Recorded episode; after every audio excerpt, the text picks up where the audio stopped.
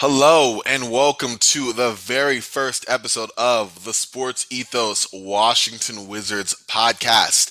That is right, this is the first episode of the Wizards Team Pod, and I'm excited to join y'all here with the host. I'm actually the co host of this show. My name is Corban, for those who are not aware, but I am joined by the host of the show, Carthan. Carthan, noted Wizards fan. Uh, you're going to love his perspective. We're actually about to tell you a little bit more about ourselves I'm just gonna get my little spiel out the way first here. Listen, I love basketball. It's what it's about for me. Um, you've seen me on Sports Ethos Network already with the Roundball Ramble podcast. Also done some work before with the Sports Ethos Mavs podcast. But if it's a basketball conversation, you know, left, right, wrong, or center, I like being in on it. Um, ball is life. I take that to the fullest, and I'm excited to dive into this team this season with a really good friend of mine in Carthan. But all right, we've set the stage for the man Let's hear from himself. Carthan, the floor is yours.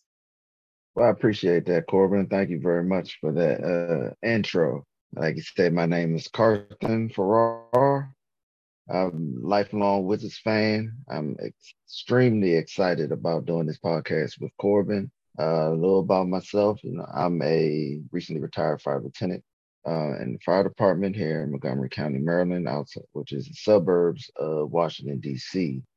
And with that, I also with it being uh, September 11th, I'd like to first start off by celebrating the lives of the 343 firefighters who lost their life today on this on this day back in 2001.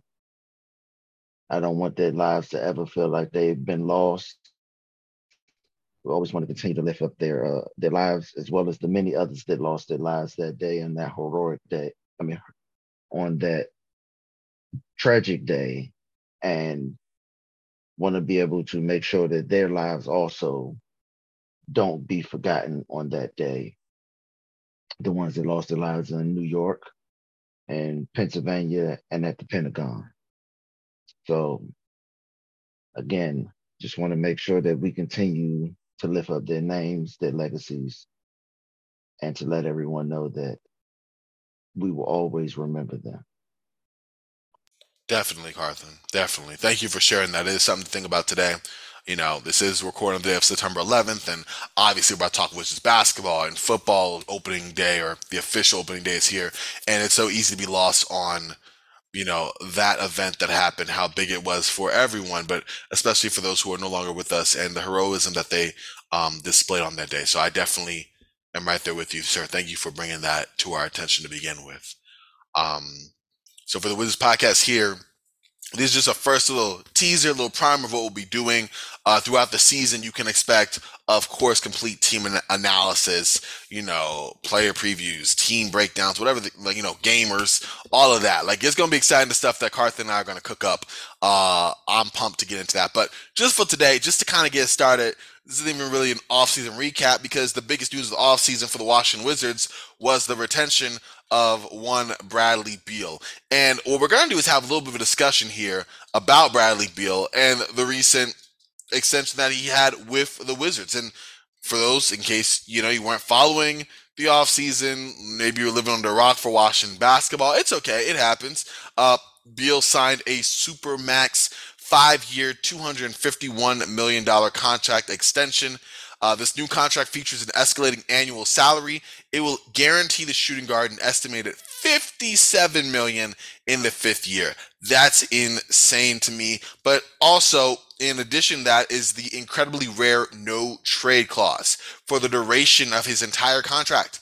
Beal will wield the ability to block any trade for which he's involved. And this isn't necessarily uncommon in the NBA the right is automatically granted any player who resigns this team on a one year or two year deal in that way. But Beal is just the 10th player in NBA history to wield a no trade clause. He joins LeBron James, Kevin Garnett, um, Kobe Bryant, Dirk Nowitzki, Dwyane Wade, Carmelo Anthony, John Stockton, David Robinson, Tim Duncan.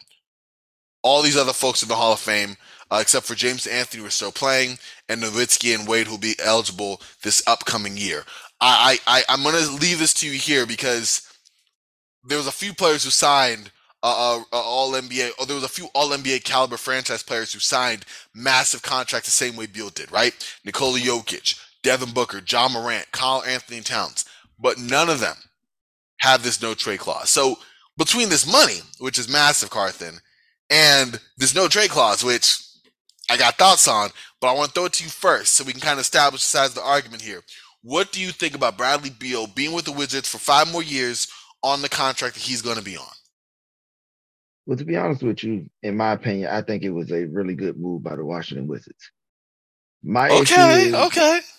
A lot of people say, "Oh, blow it up, blow it up, blow it up, trade him, get picks, and so on and so forth." I have such a problem with that, and it's a problem that I see that's in the NBA um, that makes parity so irregular in the NBA.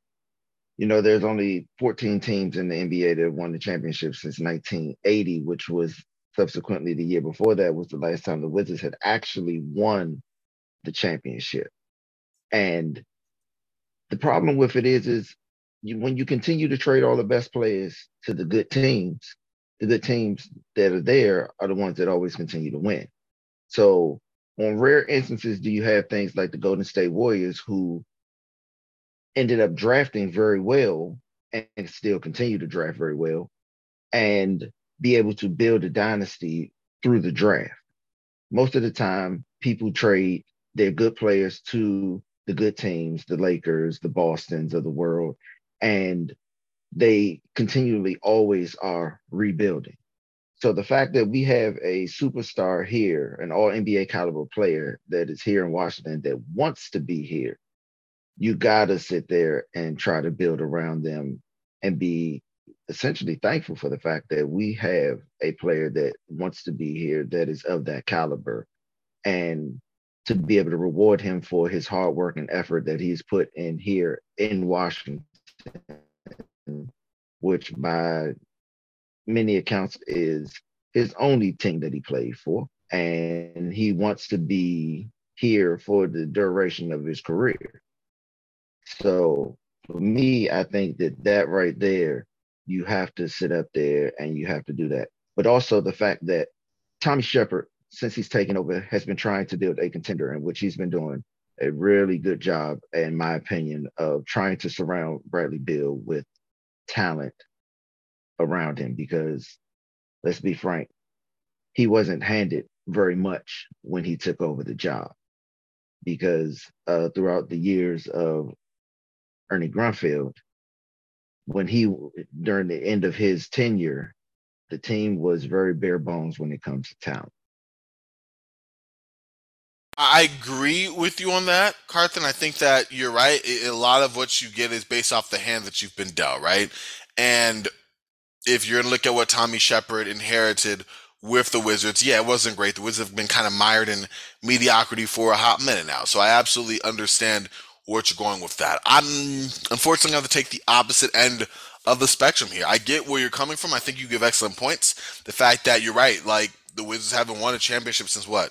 You said 70, I think it was 78. 79. 79, yeah. Um, 78, 79 season. 78, 79 season, yeah. Because, it, yeah, the what's called one, um, what was it? I'm thinking of, uh, yeah, 78 they won because the Seattle Supersonics in 79. And it was like, crazy because it's like, that's a while. And it also shows you how many different teams have popped up and, and made a run at, at, the championship, whether it's a contender or as someone who won it all. But I feel like with the Wizards and Bradley Beal specifically, Bradley Beal's been with this team for 10 years now, right? I just think that with this contract, five years, 251 mil, the Wizards essentially bid against themselves to offer a no trade clause, offer a 15% trade kicker and a player option in this final season for a guy who, while talented, while being one of the top, say what, 10, 15 shooting guards in the NBA, has regressed from three over the last couple seasons. Has had injury problems for the last couple of years. And when he's been the main man on this team, they have not gone very far. I mean, that's just what it's been. So now you're paying for ages 29 through 34 which is not a problem. You want to, you know, give loyalty to a guy who you drafted who has played well. Multiple time All Star, like worthy of a Supermax. So obviously he's done some stuff in the past to indicate, you know, a resume of this. But to give him that long of a deal, where he has been had some pretty uneven seasons, especially shooting from outside, particularly in terms of health. But then you give the farm for no reason. Let's say Beal decides to want to leave after this upcoming season. What can the Wizards do? Their hands are tied. Like they can make a good faith effort to trade him away to a favorable destination, like somewhere he might like. Let's say he wants to go to I don't know L.A. or whatever, right? They can try to work with that, but they have weakened their own negotiating power. Let's say they bring Beal in next year's okay. The year after, you know, the Wizards are like 15 and 67. Bradley Beal is like, okay. We see very quickly like you are a very good scorer, but your talent's gonna be wasted on this team. Beal holds all the cards. And I just don't understand why the Wizards will put themselves in a situation where it feels to me as if they panicked and were more worried about the optics of letting a player of Beal go away for no reason. Like I said, okay, we, we, we were thinking about trading him before, years before last year, we didn't. Now, okay, we can't trade him because he's going to be a free agent. But if we let him go for nothing, we're going to be just slammed in the press. So here's what we're going to do: we're going to bring him back, give him all the bells and whistles. That's great for Bradley Beal, and if you think he deserves that, that's wonderful. I'm glad the man is set. But as a team operating a business, you have put yourselves in a corner. I don't think the Wizards can get out of. So let me ask you this. Okay. We're going to talk about Bradley Beal. Yes, we are. With Bradley Beal, you are a basketball enthusiast. You are someone who really knows your stuff. Mm-hmm. What is, as someone who doesn't live in the Washington, D.C. area, what is the one thing about Bradley Beal that has been consistent since, let's say, 2018 in the media? What? He's going to be traded? There you go. So, as a franchise who is trying to build around a player that probably five to six times a week on national media hmm has it where they say, Where's Bradley Beal going to be traded to? Or you're on Bleacher Report, and Bleacher Report has 15 articles about players that are going to be traded to here, there, and everywhere. Where, where should these players, where should these best players be traded to? Every day of the week, you're hearing something about Bradley Beal being traded. Bradley Beal, no matter what he's done and said how many times, I want to be in Washington. I want to stay in Washington. I want I want to be in Washington. This is where I want to be. I want to I started my career here. I want to end my career here. I want to be the Dirk Nowitzki of Washington basketball. No matter what he says, everybody wants to say, Where, where's the Wizards going to trade Bradley Beal? So, in my opinion, I think the no trade clause was not for the necessarily reasons to say Bradley Beal holds the cards. It was more or less for the reason to say, look here, NBA, Bradley Beal's here to stay, and we want to build around him. So you can cut all that noise out about where Bradley Beal gonna go, because Bradley Beal is here. We we the Washington Wizards are not looking to trade Bradley Beal until Bradley Beal comes out his mouth and say, "I no longer want to be in Washington." Bradley Beal is here, so you can come to Washington knowing that Bradley Beal is going to be a Wizard because Bradley Beal says he wants to be a Wizard, and he is the one that is making the making it to say yay or nay whether he's not going to be here or not. So I think that both Bradley and the Wizards use this strategically to try to continue to build around him to let the not just the NBA players that are on that are uh, going to be free agents, but also those who may want to be traded uh, to Washington. Doesn't have to sit there and say, I don't know if I want to go to Washington because I don't know if Brad's going to be there. It was more or less one of those type of things. So that's what I think about the no trade clause. As far as Bradley Beal and his his talents, let's look let's look back at Bradley Beal since he's been in the league. When Bradley Beal was at his best, Bradley Beal had a very good pass first point guard. He did not have to be the playmaker. And when he never when he didn't have to be the playmaker, he could focus on being able to be a scorer because that playmaking point guard was able to get him the ball in favorable positions to be a to be able to be successful. John Wall was able to do it when uh, when uh, Russell Westbrook was there. He had one of his highest scoring years ever. When and Russell Westbrook had, had a triple double for his for the entire season, and yet Bradley Beal still was able to thrive and be the scorer that Bradley Beal can. So when you look at certain years, like last year, last year Bradley Beal had to essentially almost be like the point guard of the team even though they did sign Dinwiddie to hold the position, but that that dynamic did not work in the way that they were hoping it to be. So Bradley Beal had to bring the ball up. He also had to facilitate the offense. He also had to do everything offensively for the team to be able to thrive. When you turn a guy who's normally a scorer into having to be the all-out playmaker, as well as not have the talent around him that a lot of the other stars in the league have, it makes what he's capable of doing and what he does do very obsolete because now everything is focused on him. So I wanted to throw something out there at you and ask you. I'm a, I'm gonna read you the the most uh, used starting lineups since 2018-19 season. Okay. And these are these are the the lineups that Bradley Beal were in. And as I read them, I want you to tell me what do you think about that lineup as far as talent is concerned? So the 2018-2019 season was the year after they went to the playoffs. His most used, the most used starting lineup for the Wizards, which they had 17 different starting lineups that year was point guard Thomas Satoransky, Bradley Beal, Trevor Ariza, Tre- Jeff Green, and Thomas Bryant. Now, hearing that starting lineup with the caliber of a guy, Bradley Beal, do you think that that starting lineup is a starting lineup worthy of showing where uh, a guy of Bradley Beal's skill set would be able to be maximized? Or will it be minimized based off of the fact that he has no talent around him? So that's a very good question. I think it leads to something interesting for me. On the one hand, to answer your question outright, no. Obviously, that talent is, is lackluster, right? Um, I think for me, the issue comes in the play where it's the talent around Beal is not sufficient for him to have success at this level, right?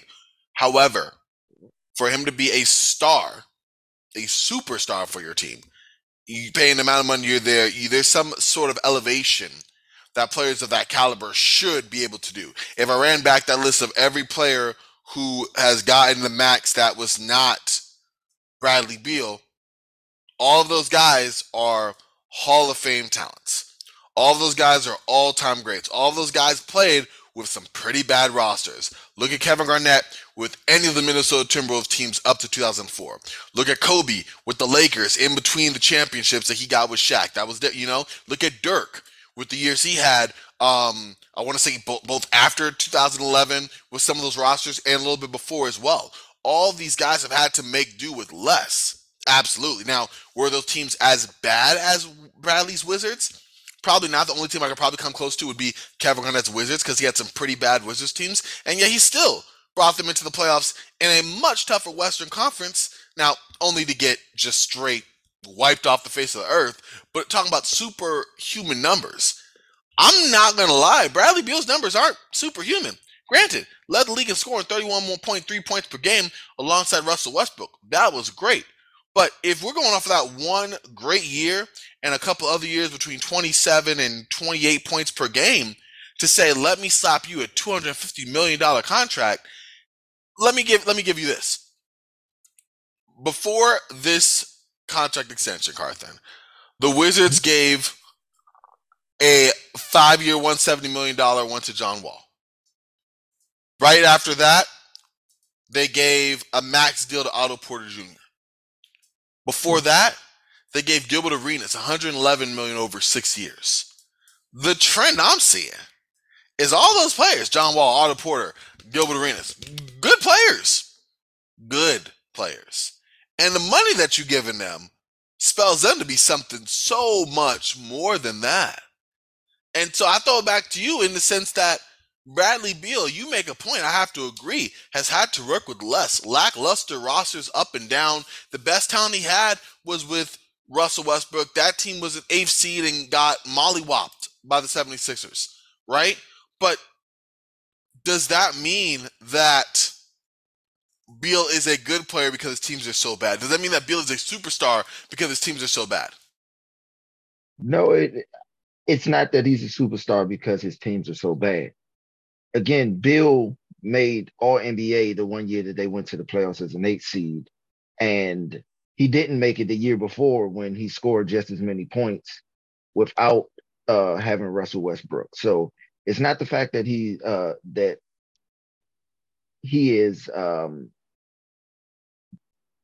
it's not the fact that he's not a superstar because he's just on a bad, he's a superstar because he's just on bad teams. The thing about Bradley Beal is compared to the other guys that you named is Bradley Beal's the only one who uh, he's the only one that made all NBA. As much as the, the, the as good as those guys were that you named, he's Good the point. only one that made an all NBA team. Mm. And I'm not going to go into the other lineups that I named because, granted, I mean that I have on here because, granted, to be honest with you, a lot of them have guys that are, are that are that were starters in the league in for the Wizards on their most used starting lineups of these past years that aren't even in the league anymore. I mean, you think about it, in the the year that that uh, Russell Westbrook was here, we were starting uh, Mo Wagner and Garrison Matthews as one of as two of our most uh, starters, uh, most used starters of that year. And we're talking about the G League guy because Garrison Matthews was, was in the G League that year. He wasn't even on the regular roster. He was never a regular roster Wizards player. He was a G League player, and he was in our in the most used starting lineup for the Wizards that year. So you take you you turn around and you look at that but then you you also want to look at the fact that what the wizards are doing now compared to what they did they turned john wall an injured john wall into kp kyle kuzma will barton um monte morris that's just this on the team right now through through the trades that talent alone right there is way better than any of the talent that we've had since Bradley Beal has been on since Bradley Beal has been on the team as far as a starting caliber starting five. You you you look at that and then you look at what they've done as far as draft picks. They've they've sat there, they drafted Deni Avdija. Deni Avdija has been getting a lot better every year. He's looking like he's going to be a really good defender, a good playmaker. They've drafted um, Corey Kispert. Mm-hmm. One thing that the Wizards have been historically bad at over the past five years is three point shooting. They went out and got one of the best three point shooters in college basketball, and Corey Kispert. Johnny Davis, the, the jury's still out on him, but one thing that he is good at is he's good at defense. And they turned around and Rui Hachimura. Rui Hachimura, I'm still up in the air on, to be quite honest with you. Um, because he does not do one thing good, to be completely honest with you. So, mm-hmm. you know, a lot of people hype him up, but you look at his at his stats, he does not do one thing good. And yeah, so, I like this. Yeah, I like the three ball shooting, but that's on low volume too. You're right. Correct. So you you you look at that and the fact that KP they got a man. They they practically let's be honest, they stole him from Dallas not only did they get KP for Dinwiddie and Bertans, but they even swindled a second round pick out of out of them in that deal. Tommy Sheppard was a wizard in that in that deal. Mm-hmm. And so you you take a guy who you who is a all-star caliber player. You take him out of an offense that does not fit his style you know, when KP was an all star, a lot of things ran through him when he was in New York. They played an offense where it ran through him, and then you turn around and you put him into an offense in Dallas where it's a five out, where everything is on the perimeter, everybody stays out. That's not his. That's not his game. I and then you. you turn around and you have a Wizards coach who coached at where Denver. He was the Denver offensive. Uh, he was the Denver defensive coordinator before he became the Wizards head coach. But one of the players that thri- that that raves about him the most in the NBA is the two-time uh, MVP and Nikola Jokic. Says what type of coach he was, but they also try to run the same a similar offense to what they ran in Denver. Mm. So if you take a player of KP's caliber, which is a very similar player to a player like Nikola Jokic, you put them in the same style of offense where the offense is essentially running through him. And you put are you and you're able to put shooters, which we have an elite shooter on our team around him. And then you you look at it that way and you say, okay, now we have somebody on our team that can take some of the pressure off of Bradley Beal that the people that the players in the NBA and the coaches in the NBA actually have a respect for their talent that they can't just throw everything at Bradley Beal. Mm, gotcha. And so once you turn around and you do that, and then you have the other players that I named that are all have been at or above average defensive ratings you now are starting to turn a team around that has been known to be just all offense, all gas, no brakes. And now you're starting to bring in guys that play defense, as well as bringing guys that fit the style of offense and style of basketball that Wes Unseld Jr. wants to run. Now you're starting to look at it as okay, they're starting to build something. And we all know offense is great, but defense wins championships. In the past 20 years, only two teams have been have not been in the top 10 when it comes to defensive rating that have won the championship. And that was one of one of the Golden State teams and the 2020 Los Angeles Lakers. Mm. Other than that, they've been top 10 defense. The Wizards have been traditionally in the bottom five, I think, the past 10 years. So changing the culture defensively of the team, which a lot of our offseason additions have done, is going to change the fortunes of the Wizards of what the Wizards are doing. Okay, this is wow. I'm telling y'all for listening y'all for first episode. I think you already getting a taste of what this is going to be like because we're going to put a pin on this one. We're going to flesh this out even some more. I think Carthan totally has won this one in terms of convincing me why this team is better equipped for Bradley Beal. As far as how we see Beal perform through the duration of this contract, at least the duration of this season, you'll be able to follow that along with us here on the Sports Ethos Wizards podcast with Carthan, with myself. We were really pumped to do this. But um, as we wind down here, Carthan, can you tell people where they can find you? You can find me um, on Instagram. You can find you can find me on uh, Twitter. On Twitter, it's Panthers seven one five one. You can find me on Instagram. I think it's Pant seventeen hers, and you can find me on Facebook, Daniel Farrar. There is anytime. I'd love to hear from you all. There it is. And listen, I'm telling you, this guy's always up, always available, always ready to talk Wizards. Great insights. Y'all heard it here. Definitely make sure to follow him there for sure. Going to hear a lot more great content all season long. We are very excited, y'all. You can find me on Twitter at Corban NBA. Check out Sports Ethos on Twitter at Sports Ethos, online, sportsethos.com. They have a lot of great things cooking up there, like this show. So definitely make sure to check it out there. But uh listen, y'all, this has been a great first episode here of the Sports Ethos Wizards podcast. And listen, as I always say, for Carthan, for myself, we are Frosty. Y'all stay frosty, and we'll talk to y'all real, real soon. All right, y'all.